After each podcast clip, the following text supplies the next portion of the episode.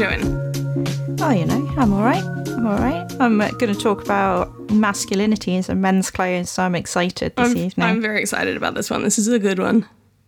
It is a good one. I feel like we've been building up to this one. We should probably done it on a better number than 70. We should have done it on 69 because it is a bit sexy. yeah. Nice. Yeah, the nice number, but we forgot that, that we were doing number 69. but yeah, so this is History is Sexy. I'm Emma Southern. You're Janina Mathewson. That is correct. Yeah, we're Yeah. here to answer the history questions that you can't be bothered to look for yourself, or which are too complicated and Google won't give you a good answer. And this week we are talking about the great masculine renunciation. And the question came from Liz Clancy, who said, Why did men's clothes get so boring? This is ha- how I've been thinking about it. How I've conceptualized the Great Male uh, Renunciation in my own head is when you say the phrase to me, Regency England, there are two pieces of culture that I think of. One is Blackadder the Third, and the other is the collected works of Jane Austen. And I think Uh-huh. It's a good demonstration of what's happening because you have like the Prince Regent and Blackadder III, which is obviously really anachronistic in lots of ways, but he's there in his powdered wigs and his brocade jackets and all of that. And then you have all of Jane Austen where the men are wearing black and Yeah. no adornment. Military uniforms. Yeah. Yes. And whereas Prinny has his enormous trousers, mm-hmm. which is always extremely funny to me just because they're normal trousers. and the more that they called them simply enormous trousers, the funnier it got that they were not that massive. And I can never tell whether it was a genuine. Like they genuinely thought that they were holding a pair of enormous trousers, Yeah. or whether it was part of the joke was that they were normal trousers. but anyway, we'll get to the Regency period mm-hmm. and George Fourth's enormous trousers. But first, we have to start with where the concept of the Great Male Renunciation comes from. I have to say, I was surprised about like about its origin. The term and concept of the Great Male Renunciation comes from a book called The Psychology of Clothes, written by a man called John Carl Flugel in 1929. He was a Freudian. Always going to be a good time when we have to bring in a Freudian. It's always a great time when we have to bring in Freud. He was a very, very popular in the 1920s and 30s psychologist and kind of one of the first pop psychologists. Mm-hmm. Who managed to blend having a kind of research and teaching career at UCL with writing for the public and wrote a bunch of books. He also loved joining societies, and his entry in the National Dictionary of Biography is just a list of societies that he either joined or started, including the Society for Psychical Research and the UCL Council for Psychical Investigation, mm-hmm. which is ghosties. Great. This guy sounds great. So he loves Freud, he loves ghosts, and mm-hmm. he loves psychoanalysis. Amazing. And he wrote this book called The Psychology of Clothes, which is one of those books where a man sits down and writes their big thoughts down and then says, and that's true. Based on my observations of just looking at some women in Oxford and London, here's my thoughts on clothing. And the Great Male Renunciation comes in a chapter called Sex Differences, which is just over halfway through, about two thirds through. Before we get to sex differences, there is a big old section on types of people based on their clothes. Mm-hmm. Which I'm going to tell you about just because it's really, really funny. This is an entire chapter. There's 10 types of person Okay, of course, naturally. based on their response to clothes. the 10 genders. Yeah, the 10 genders, so you can decide where you fit. Mm-hmm. One, the rebellious type. He feels restricted in clothes and struggles against them and wants to be naked all the time. I mean, So, all two year olds. I do like being comfortable. Yeah. There's the resigned types who hates clothes but doesn't struggle against them. So hates wearing them but doesn't take them off all the time. Okay. There's the unemotional type who is incapable of being pleased or annoyed by clothes or nakedness. Just no emotions at all about it. no feelings at all about it, just absolutely no interest. There's the prudish type who uses clothes entirely to cover their nakedness. Uh-huh. There's the duty type who wears clothes as a way to prevent softness or self indulgence. Okay, so you're here in sackcloth wearers. Yes. There's the protected type who prioritize warmness and are always warmly dressed. I think that's me. Yeah, I can relate to that. There's the supported type who feel pleasurably supported by tight or stiff clothes. Uh huh. Getting into kink territory now. Number nine is the sublimated type who are able to fuse clothes and the body into a harmonious union. That's I don't know what that means. That doesn't mean anything. Means they're happy in clothes. And then my personal favourite, just because I really like the way he describes them, is the self satisfied type who are irritatingly smug about clothes. That's the type I aspire to be. But my clothes are never good enough to justify it. Yeah. So that's that's the kind of thing we're dealing with in the book. Amazing. Which it is that kind of thing. That's a whole chapter. And then we get the chapter on sex differences, where he aims to explain why, and this is a quote, among ourselves at the present moment, the female sex is far more decorative than the male, while of savages, in the main, the opposite is true. Huh. Yep. Just throwing around um, words like savages. It's great. A great sign. Yes, a lot of that. He but very much believes in like social evolution and cultural evolution and the idea that like tribal societies and tribal and cultures in other parts of the world that don't like wear collars basically or are not English men are like not as evolved and therefore are given insight into what humans used to be like Yeah. because he's great. Um, He's looked at so many people, so he knows so many facts about them. Yeah. Basically wants to explain why women get nice clothes, uh, like why women get to wear decoration and jewelry and and embroidery and things and men get stuck wearing suits, which at the time is like 1930s, like we're still in starched collars and things like that. Yeah. He considers women to be sartorially emancipated, which is something that we're going to come back to. Yeah, that's that's I mean, there's a lot going on there. Yeah.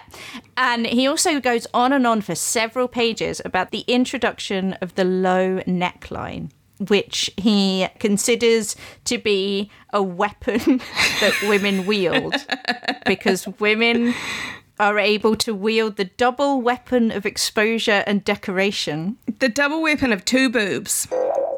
Yes. And that this is particularly dangerous because women cannot sublimate their exhibitionism. And so they wear low necklines because clothing will never be enough exhibitionism for women naturally in their women brains. Hmm, sure, sure. Makes sense. Yeah. Totally true. So th- this is a problem that he's wrestling with. How come ladies get to have low necklines and fancy clothes and I don't? Uh-huh. Why are they so emancipated? There is a powerful undercurrent of jealousy in everything we're going to talk about until like where we're talking about Flugel and his gang. His basic argument is that women have gained a great victory in the adoption of the principle of erotic exposure, but men suffered a great defeat in the reduction of male sartorial decorativeness because men have abandoned the claim to be considered beautiful and henceforth have aimed at being only useful. yeah, dumb men. Yes.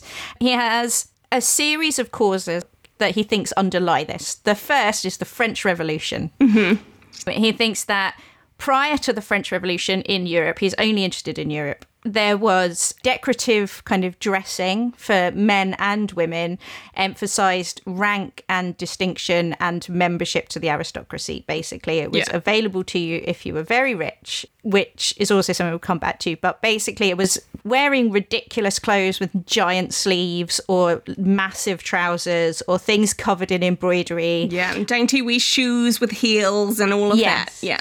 Was a way of demonstrating your membership to an aristocratic rank mm-hmm. or to a non productive rank, that you didn't have to work and you had lots of money. Which is an interesting point, I think, that comes up a lot when you look back at European history of when that is what the people want. Like the idea that the monarch is special, they're anointed by God, and they're the, and the ruling classes. That like there are times when it's comforting to believe that they're so separated from everyone else, and that's why Yeah. they are chosen to rule. But then there are times when that becomes a symbol of their being alienated from the people and not understanding them and that's why we you know behead charles I because that wealth and exhibitionism suddenly becomes a mark of lack of understanding and lack of ability to Yeah. rule because you are so separated you know Or more importantly, during the French Revolution, it becomes actively dangerous to be a member of the yeah the you will get you will get put in a guillotine for looking too fancy. Yeah. yeah. And it, Flugel says literally that the emergence of Enlightenment ideals such as liberty, equality, and fraternity mm-hmm. undermined the aristocracy, stopped them from wearing nice clothes because it became unfashionable to be to be an aristocrat. That it became actively not just dangerous as it was at the time in France, but the thinking that you were above other people became morally and socially very unfashionable. Mm-hmm. Which, like the doctrine of equality amongst all men and all men are created equal, which is after the French Revolution, then you get the American Revolution and you get this kind of, you know, those Enlightenment ideals rolling around the world, is incompatible with the idea that some people are inherently better than others and therefore some people can wear a nice gold cloak and other people can't. Yeah. And the new social order of the 18th century demands that people dress uniformly. This is all Flugel's arguments. Mm-hmm. I want to make it clear that he thinks these things are all very bad. Mm-hmm. he hates the idea that everyone is equal. if he if the cost of democracy is that men don't wear get to wear pretty coats anymore then it's just too high a price Yeah. to pay It's just too high a price to pay because now nobody gets to wear a fancy robe unless they're being crowned in Westminster Abbey. and then, even worse, as far as he's concerned, uh, the idea of work became respectable. And the idea of being idle and an idle consumer rather than producer became very unfashionable and degrading to not be producing. This actually i think is probably his best argument. He thinks it's very very bad and i think it's bad for completely different reasons. But the idea that commercial and industrial ideals and the idea of being a contributor to the economy being the only way that you can be worth something Yeah. kind of takes over everything until you have to dress in such a way that you are presenting yourself as being useful to the economy even if you're not which Yeah. is why kings now wear suits he thinks all of this is terrible and thinks that men suffered from this more because men contribute to the world and women don't. famously that men are more sociable in general. So women don't feel the effects of social changes because they're just not as sociable. right yeah yeah huh uh-huh Uh Mhm. And my personal favourite is that, and he, he has a footnote on this, uh, and the footnote is to Freud. Women are, perhaps by nature and certainly in virtue of our society and sexual traditions, just more narcissistic than men. and so they're less swayed by the desire of society to demonstrate that you are a useful person because of their inherent narcissism. we're okay with looking useless and that's why we get to have nice things Yes, hmm. and he, for this reason, also thinks that women entering the workforce, which they are starting to do after World War One, and you know they get suffrage and universal suffrage in 1928, and you get women are able to join professions in 1919, and he thinks this is appalling and a great danger to women who might also start to dress boringly. but That is more the one great danger of making women work is that they won't look pretty anymore No, there is a second danger, Janina. And the second dan- danger is that women who work hate sex. Yeah. Yeah. It causes them great psychological difficulties to work because it prevents normal, this is a quote, normal women from enjoying sex. Yeah. Famously, when you do a day's labor, your vagina just shuts down. Yeah. Yeah. Um, his has an extensive footnote of evidence for this, which refers exclusively to a play written by a man about Florence Nightingale imagining how Florence Nightingale felt about sex. I wish I could like say that that is uh, demonstrates that he was uniquely a dipshit, but we still do this, right? Like people use Lord of the Flies Yeah. to demonstrate that we're wild in our natures. Like this Yeah. is when you need to learn what fiction is. Yep. Yeah. So that is where the concept of the great male renunciation comes from. The idea that basically a combination of kind of capitalism and enlightenment ideals and the industrial revolution kind of flattened social class essentially and eliminated the aristocracy mm-hmm. which again Flugel thinks is terrible this he has published as part of his membership to the men's dress reform party who are a fringe activist group who began life in the 1920s as a subcommittee of a thing called the New Health Society, started by a man with the wonderful name of Sir Arbuthnot Lane. A normal man with a normal name. Yes, he is like the early 20th century uh, version of Gillian McKeith, if you remember her. I don't. Is this a British thing?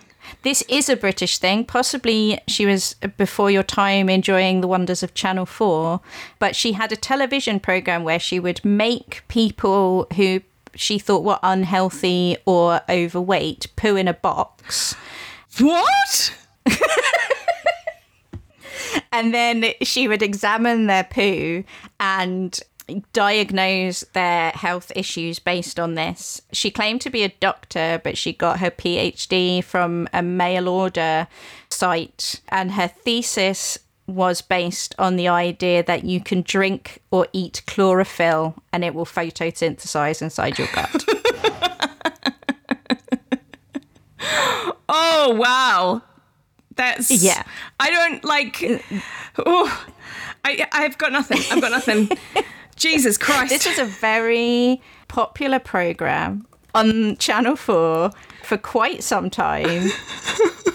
it was called You Are What You Eat, and it was just massive in like the early 2000s.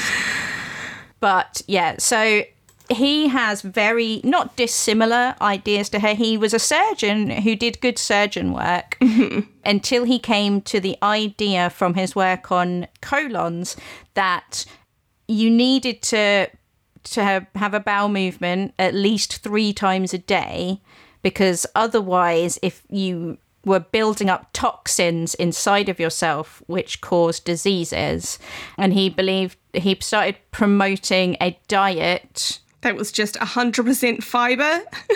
yeah it, which would cure all known diseases basically by making you just poo all the time Great. Cool.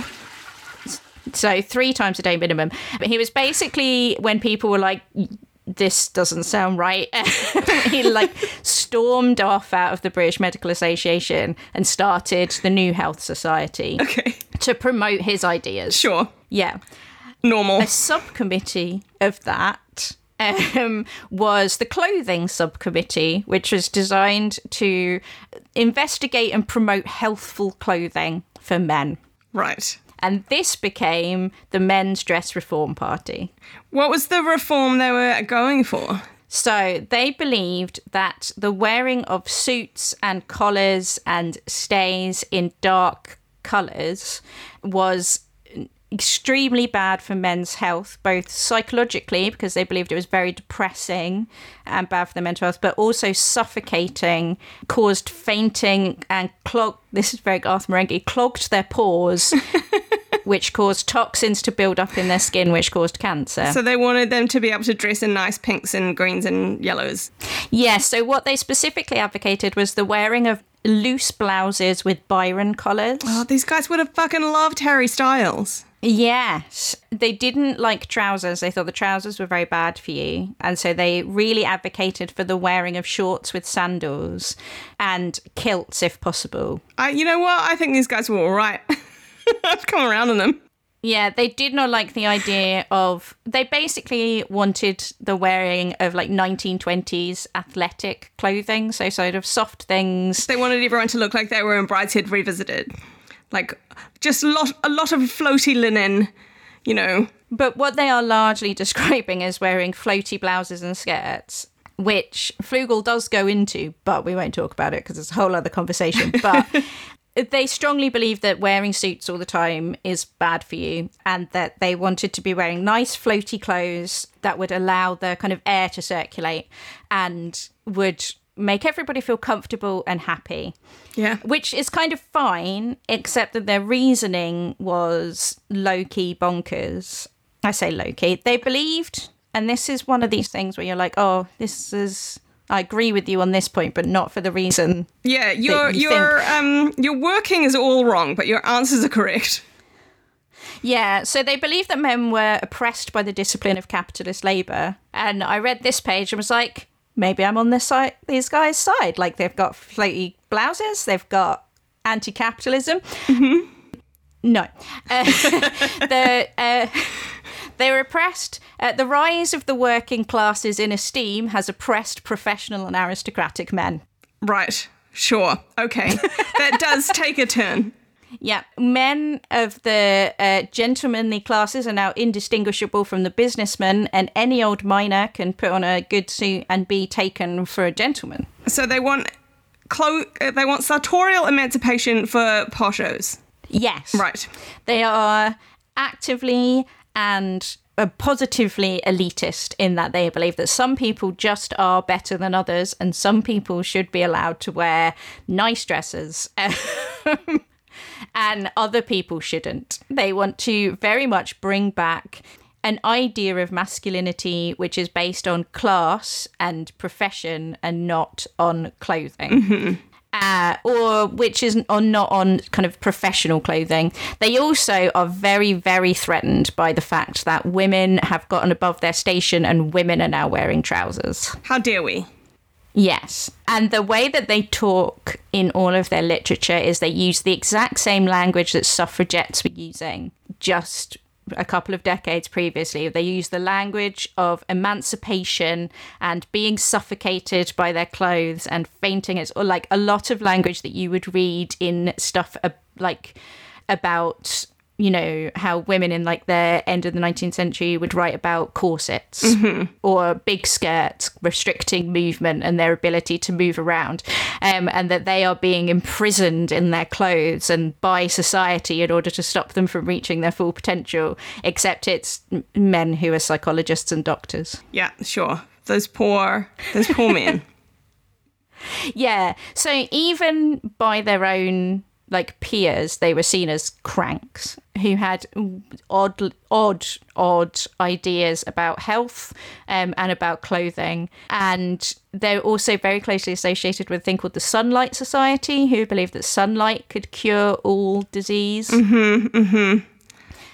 And that covering up yourself with suits was very bad for you and that they offered and in retrospect knowing what we now know about skin cancer it's this like horrifying but they offered like uv therapies Uh, where you could just go and kind of stand in front of a big old uv light for ages Yeah, I think there's there's like a um there's a strain of this that they talked about on maintenance phase. This is what I think ended up with perineum sunning, where you just like yes it point is your it's point your thing. butt up at the sun.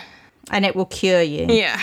So, so yeah, so that is where the idea of the great male renunciation comes from. And you would think that that would kind of drift off into nowhere because it's obviously like woo woo people on the fringes of certain professions. But Flugel was incredibly influential in his time, and the psychology of clothes was pretty much the only book that had been written on this subject. And he wrote a bunch of other things about masculinities and the Oedipus complex. And he was like a celebrity in mm-hmm. his time to an extent.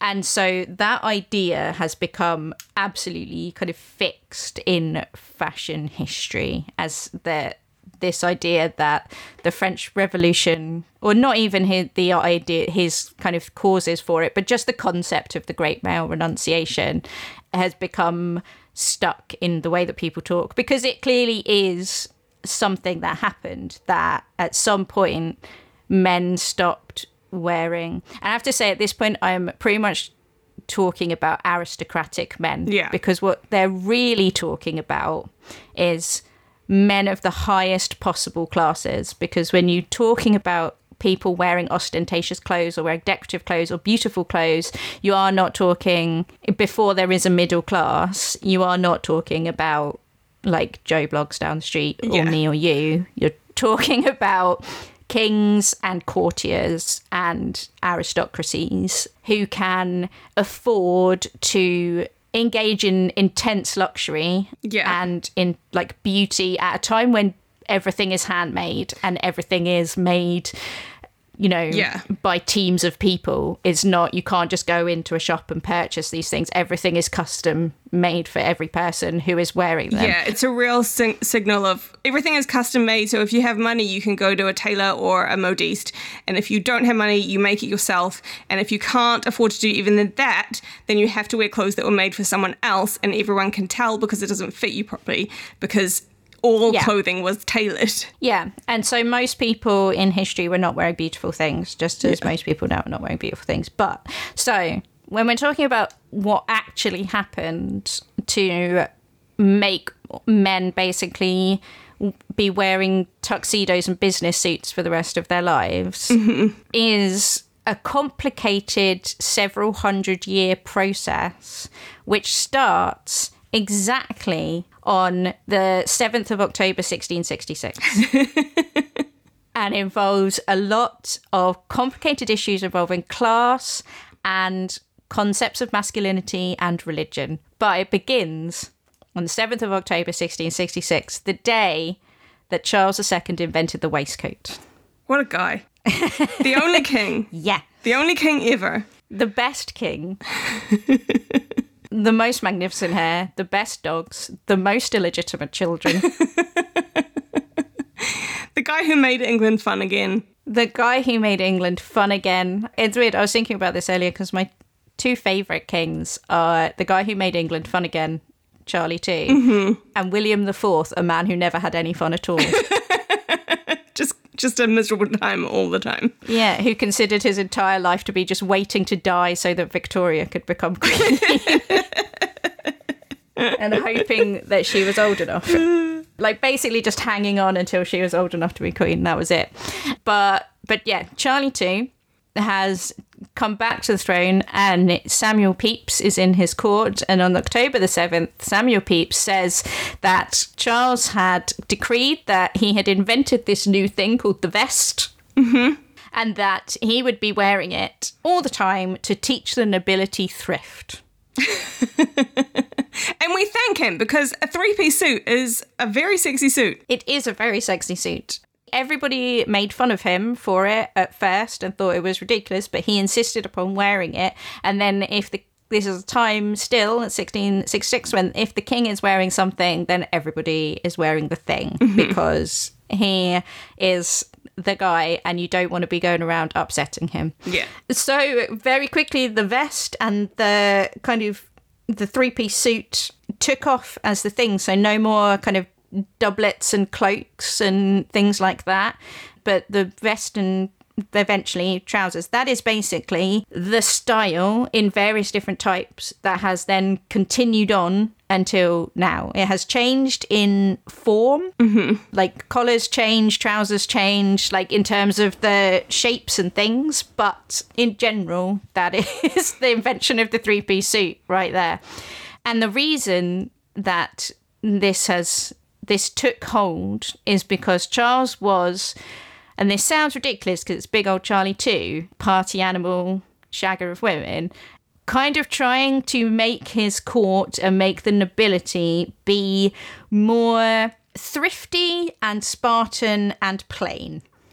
And was attempting to introduce, and very successfully introduced, an ideal of masculinity and of behavior, which was modest and plain and anti consumption and anti frivolity. And Yeah. I don't know that he necessarily invested in all of those things Yeah. due to his magnificent wigs. Yeah. But that is what he ended up doing. and it basically is a kind of combination of reformation and these ideals. The fact that charles i had been executed for being too much of a divine right of king's prick. Mm-hmm. And these ideas of equality that are starting to kind of seep into the culture Flitter around. Yes, and the idea that you shouldn't be, as men, spending all of your money on things that look nice. that that over a couple of hundred years, or not even a couple of hundred years, by like the end of that century and then into the 18th century, fashion has become well this idea that not fashion but masculinity has become something that is associated with simplicity modesty and sobriety. Mm-hmm. And when those are things you want to project you don't wear beautiful expensive hand embroidered golden things Brocades and velvets and all those sorts of mm-hmm. nonsense fabrics. Exactly. And then following on from that, you start to get these ideas that effeminacy and luxury are vices that savages engage in, and civilized people do not engage in luxury. Civilized people only engage in utility. Mm. And then you get the Glorious Revolution very soon after Charlie. So James II is uh, chased away. and so 1690 is you get the Glorious Revolution, mm-hmm. obviously, when we celebrate every year here in Northern Ireland. Should you ever wish to see a bonfire that is the size of a block of flats? I do. I mean, come in July. Which basically is when James II was overthrown by his own parliament and the throne was handed to William and Mary, the Duke of Orange, and his wife. And it expelled this political culture whereby the king was above everybody else and now the king could be replaced mm. by parliament and it institutes a new regime which really embraces these ideas of modesty and a masculinity which is simple Yeah. rather than luxurious. And the court kind of follows along. And this is not you know entirely a linear process. It's not like every generation is less um is entirely less ridiculous than its last. But it is a kind of general principle that as philosophies of kind of universalization and equality and protestant ethics and the industrial revolution really take hold throughout the 17th and then into the 18th century men's fashion becomes more obsessed with not consuming but producing and becomes more and more obsessed with this idea these ideas of utility and self-respect self-help application and industry mm-hmm. So the book that I I found that was most useful for this, incidentally, was one by a guy called David Kuchta, which is called "The Three Piece Suit and Modern Masculinity in England, like 1550 to 1850."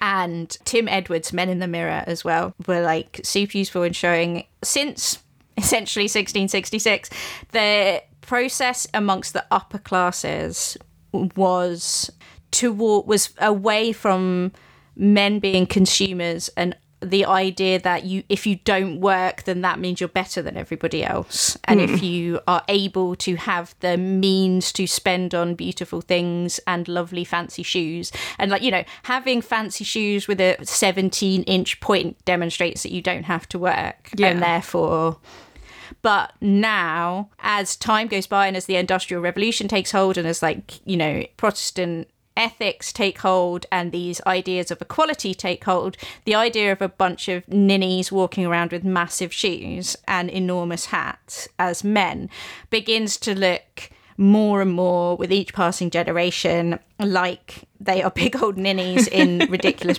shoes who are a waste of time and energy. and people start to wonder what the point of them is. And as the middle class emerges and professions take hold and people become businessmen Mm. and the businessman becomes the big name in society, then aristocrats start wanting to look like businessmen rather than businessmen wanting to look like aristocrats. And that it, this is story essentially of the decline of the aristocracy, which is a good thing. Yeah. It's in my mind. It's it's a shame they took fun fun clothes with them, but it is a good thing. They did. I found this really fun. I will put this in the show notes, which are always on our website at historyofsexy.com in case anybody wants to. A few years ago in 2018, there was a exhibition at the LA County Museum of Art, and now bits of it are permanent, but you can see them on Google. And like one of the rooms that it has, it's called Reigning Men Fashion in Menswear. And you one of the rooms is like the evolution of the suit. So from the 17th century through to now. Hmm. Not necessarily in order, but you can see how basically the clothing has stayed the same.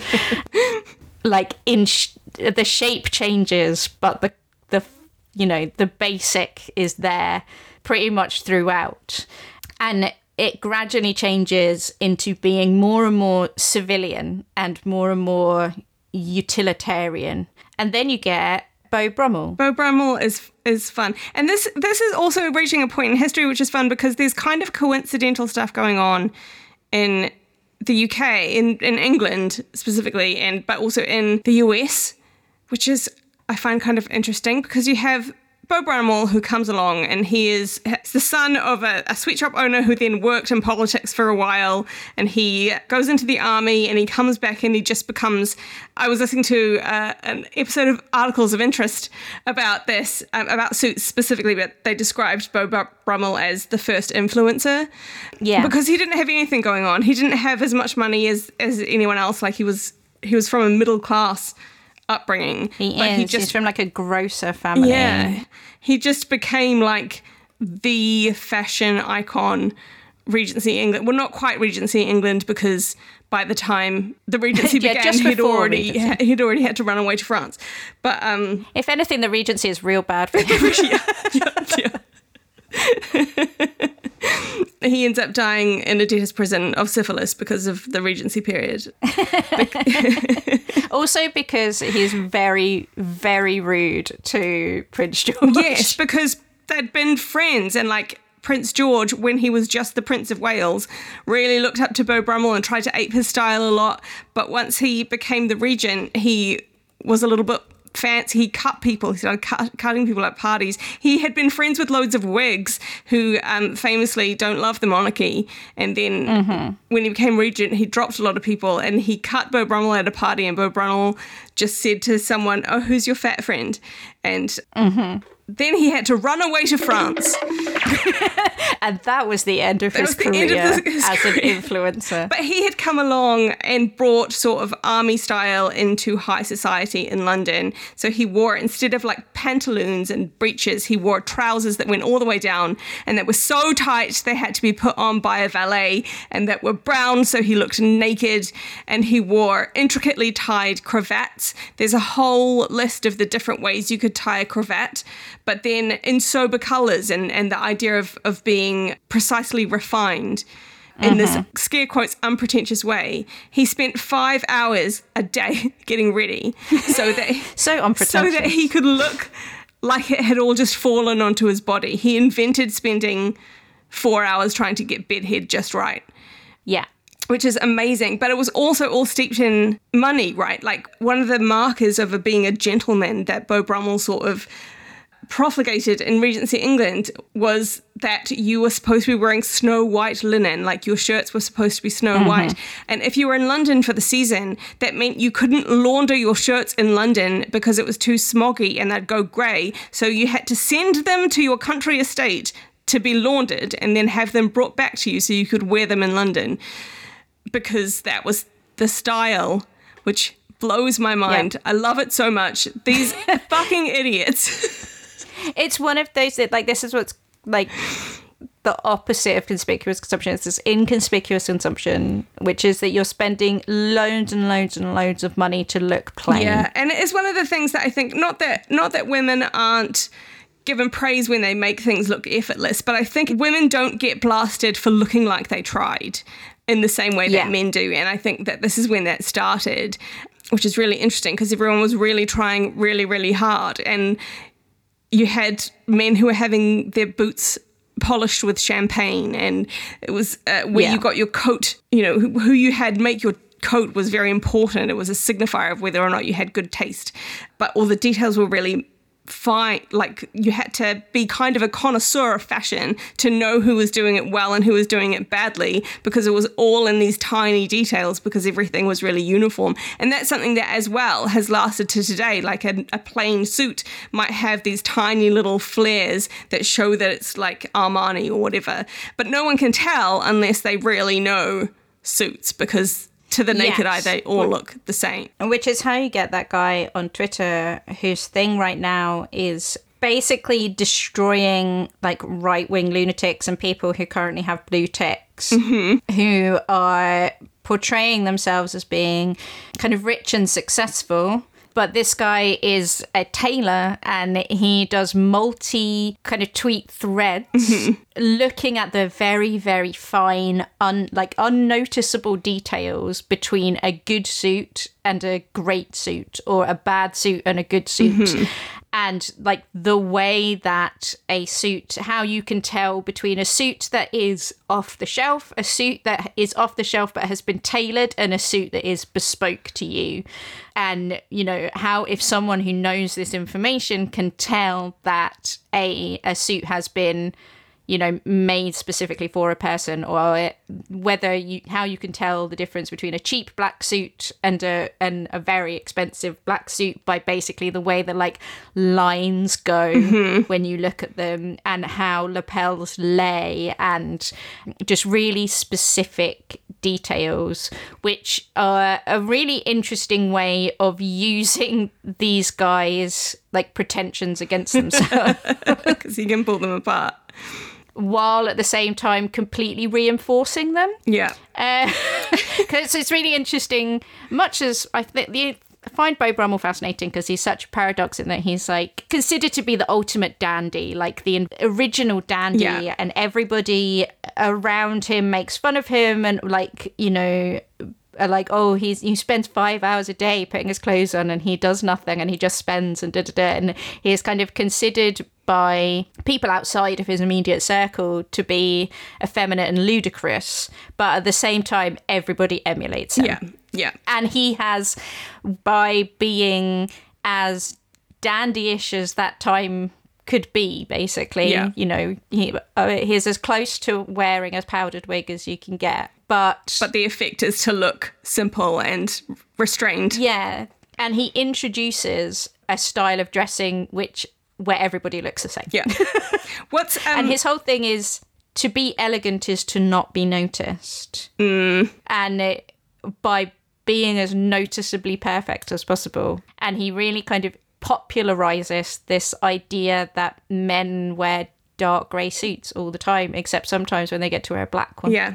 What is um, what's happening at the same time in the US, which I find really fascinating, it feels kind of coincidental but interlinked, is that you have at this point in history, America isn't producing any of its own cloth. It's producing the cotton plants, but those are then sent to England where they are refined into fabric, and then that's mm. exported back to the US. And then during the War of 1812, there was basically trade embargoes, so all of this cloth was coming over from England to New York and not getting through customs because they were at war. And then at the end of the right. war, the British dumped all of this surplus fabric that had been building up just in the harbour presumably i don't think anyone knows for sure but presumably because it, like it was a sort of spiteful attempt to just slow down trade into into new york by having uh-huh. the harbor clogged with all this fabric but what happens is a bunch of people retrieve it including a guy called Henry Brooks, who has it cut into suits and then sent to women to sew together, mostly in their homes and pieces them together into ready to wear suits, essentially. The first time this has happened for people who can't afford to go to a tailor and have a bespoke suit, which at this point in time is the uh-huh. only way you can get one. So he starts what is now a 200 year old company called Brooks Brothers, and it becomes sort of the symbol of the American democratic project because it means that everyone can dress well, everyone looks, can mm-hmm. go into a shop and buy a suit and and look like they're on the same level, which is what was the aim of the democratic experiment at that point in time. Not so much anymore, but it became this normal thing that anyone could buy a suit. And since Brooks Brothers was established, every single US president, except for two, have worn a Brooks Brothers suit because it's the suit of the ordinary American man. And the idea is that you wear one to show that you are just You're an ordinary an guy. ordinary guy. The two who haven't were Jimmy Carter, who was like, I'm just a poor old farmer. I'm I'm not fancy enough to wear suits. And Ronald Reagan, who was like, I'm a movie star. This isn't good enough for me, which I find extremely funny. But yeah, and that was the. So it became this uniform of democracy, and uh, also a, Yeah. a- and I don't know if this interpretation comes solely from from Flu- from our friend Flugel, but it relieved men from having to think about clothes because the suit companies were keeping up with it for them, so they could whatever was fashionable would be what was in the shops, so they could offset the Yeah. the need to consider their own style because it was being done for them. Yeah. And this is the other thing that kind of democratizes clothing to a certain extent, which is the rise of mass consumption and consumer culture through the 19th century, and things like the opening of department stores mm-hmm. and picture advertising, because you get newspapers that can be printed and, and spread around, and that creates a consumer and says to men, you can buy things. Yeah, this is what turns shopping into an activity essentially. Yeah. Mm-hmm. I did read a really interesting article about the creation of the consumer culture for men, which was about how merchants and like department stores and people who are making things and factory owners throughout the Victorian age basically had to fight against the idea that only women did shopping and only women bought things. Mm-hmm. And to create a male consumer partly by creating anxiety in men about their bodies and doing things like telling them that you know the people wouldn't like it if they could see their bellies people wouldn't like it if they could see their knees that kind of mm. thing but also by creating a kind of demonized idea of the female consumer who buys frivolously and can't control herself and browses and Yeah. buys things for just for fun compared to the good male consumer who buys things usefully and buys a suit for himself Yeah. and takes control of his destiny by buying his own personal corset to deal with the anxiety he now has about his belly um, or his knees or whatever. But but creates so it basically says if you let women do all the shopping then they'll buy you ridiculous things. So you have to come and buy your own suits which then once you've created a male consumer they can't go backwards essentially. But that creates you know this mass consumption idea that you can go and buy whatever it is that you need. But now no, again 99% of people can only have to buy the things that they wear. We don't have the either the skills or the time or the resources to make our own clothes or have our own clothes made for us. Yeah. so you end up having to buy what is available. Yeah. And it also, I think, is a part of, I don't know, something that's damaging to the collective psyche is how constantly having to buy clothes that are made to fit a broad range of bodies, but not your specific body. I remember seeing a comment somewhere about uh, those awful, one of those awful makeover shows from like the early 2000s where, you know, Trinny and Susannah or someone would tell you everything that was wrong with your body and then tell you how to hide it. I saw a post once ab- Yes. about someone who was talking about their friend that went on one of those shows. I don't think it was actually, they weren't talking about Trinny and Susannah, but basically the same sort of thing. And what they never show you on the TV show, that they would make over this person. Here's how you make your body look amazing in clothes by shopping correctly for Mm-hmm. your style. And what they don't tell the audience is that they are also getting every single piece, even t shirts, tailored.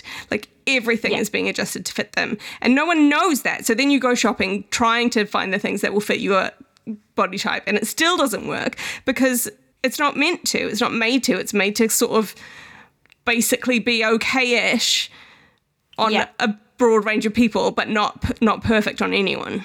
Yes, I have to say that when I found I live uh, very close to a like tailoring shop, and the amount of clothes I take in to be taken up, taken in, take like let out, changed, like, uh, and it's if you can do it, then it is genuinely so much nicer.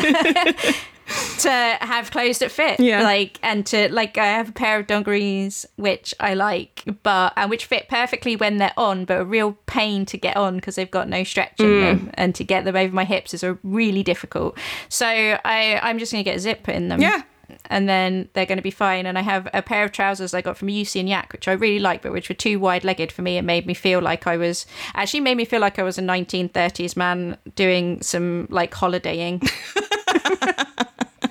Which was not a feeling that I enjoyed. So I went and had them like tapered so that they were nicer. And it like it's annoying and you kind of have to budget it in. Yeah. But if you can do it for clothes, it's so nice. Yeah.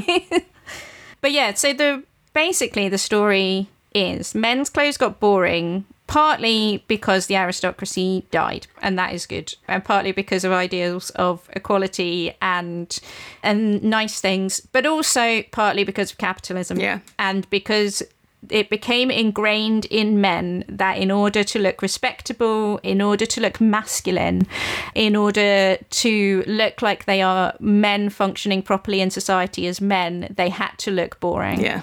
And they had to look useful and they had to look like they didn't care. And the backlash against men who look like they care, whether it be like the late 90s metrosexual situation or like I read this article about Beau Brummell that was in Esquire a few years ago in 2019, which was a response to Billy Porter's tuxedo dress. Oh, what a what a great look. Yeah, and basically that is what Alexandra Rowland was saying, which is that was a great look. The article, incidentally, is titled "Beau Brummell wasn't a hero with men's fashion; he was a villain, a boring, uptight villain." Yeah.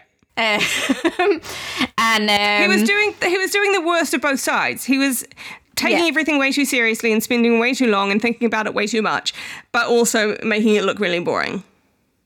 Yeah, and they said that like when they tweeted that basically they this is based on a tweet that they did about Beau Brummell ruining everything for everyone because he made everybody look boring. And then the comments on the piece kind of back this up as well. But basically they said that the backlash that they got was from men who felt uh, violently attacked by her, uh, by them saying that suits are boring and you don't have to wear them.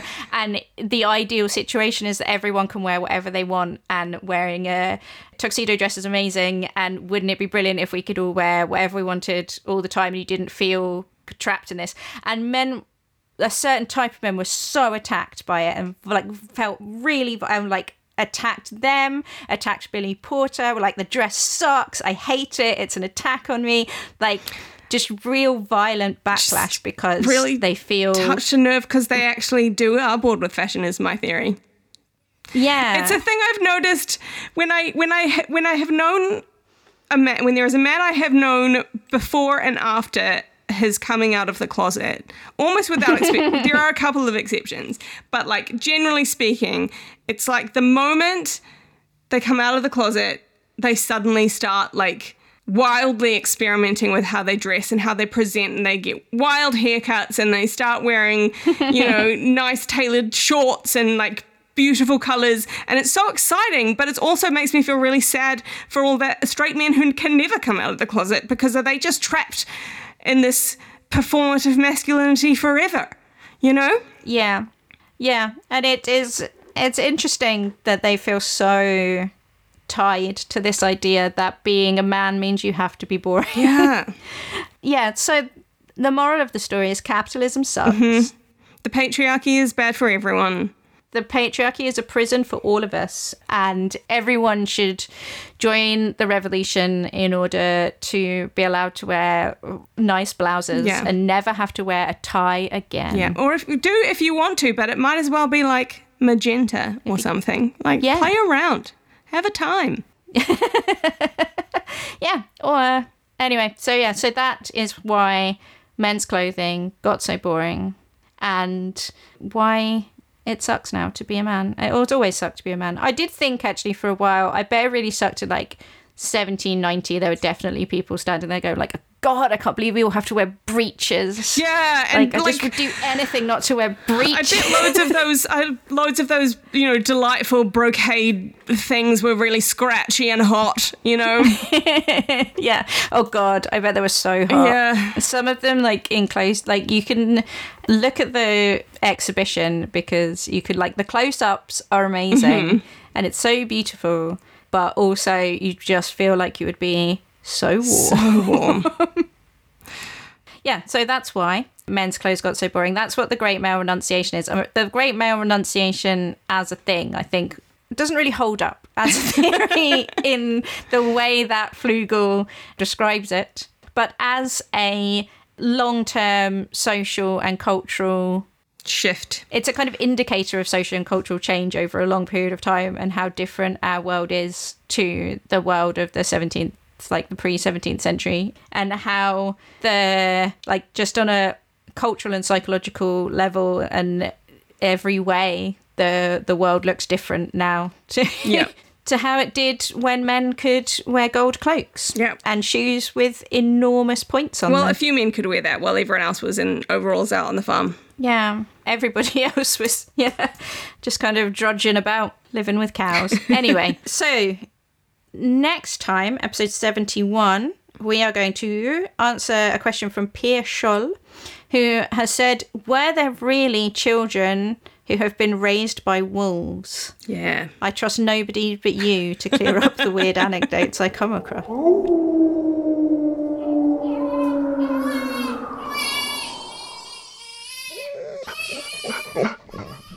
Which is simultaneously a great compliment and a lot of pressure.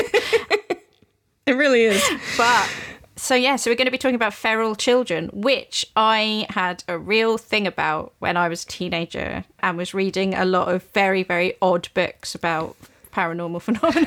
That sounds great. I can't wait to talk about that. so I can't wait. Um, you can find all our stuff at historysexy.com. You can find links to our social media and to our Ko-fi page where you can support us if that is a thing you would like to do, and all our show notes and everything. and ask us a question. us we have a little form. Questions. You can contact us. And yeah, everything everything is at historysexy.com. And until next time, Bye. bye.